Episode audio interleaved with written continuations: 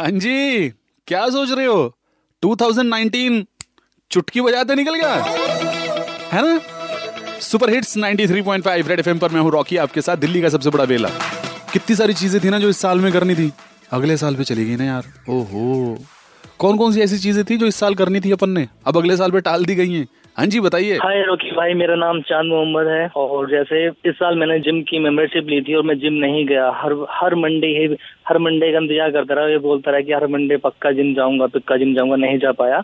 लेकिन, और ये सोचता है कि मैं सिक्स पैक बनाऊँगा अपने, लेकिन सिक्स पैक तो नहीं, एक बड़ा सा पैक बन गया जिसको सब टमी बोलते हैं। और तो मैंने डिसाइड किया इस बार कि अब नया साल से स्टार्ट करना है जिम रेगुलर जाना है और जो जिम की मेंबरशिप के जो पैसे मैंने बर्बाद किए हैं मतलब यूज़ नहीं कर पाया। लेकिन इस बार सोचा कि रेगुलर जाऊँगा और जितने भी अपने हेल्थी और जूस के जो पैसे मैं कलेक्ट करता था कि हाँ मैं जूस पीऊँगा और हेल्थी फ़ूड खाऊँगा, वो पैसे मैंने इस साल पिज्जा बर्गर सब जो फास्ट फ़ूड खाने में बर्बाद किए हैं, इस बार नहीं करूँगा। इस बार मैंने पूरा डिसाइड किया है कि कि नए साल से मैं स्टार्ट कर दूँगा रेगुलर जिम जाऊँगा। हाय रॉकी मैं शुजिता बोल रही हूँ और मैं अभी दिल्ली में काम कर रही हूँ और मैंने इस साल भी मैं जब भी घर गई थी तब मेरे मम्मी पापा ने मेरी वेडिंग की बात शुरू की थी। मैंने अवॉइड करने के लिए घर जाना बहुत कम कर दिया है आजकल और अभी जैसे कि विंटर की छुट्टी आ रहे हैं और मुझे पता है मुझे घर जाना है तो मैं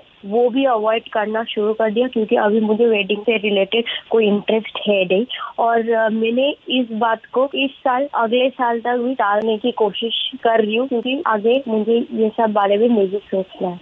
Hello Rocky this is Rishi here and जैसे कि आपने बोला कि ऐसा कौन सा काम है जो हम लोग हर साल सोचते हैं कि हम करेंगे लेकिन नहीं करते हैं। Uh, मुझे भी दैट काम है खाना बनाना। Like every Indian mom is से खाना बनाना सीख ले कुछ घर में काम आएगा।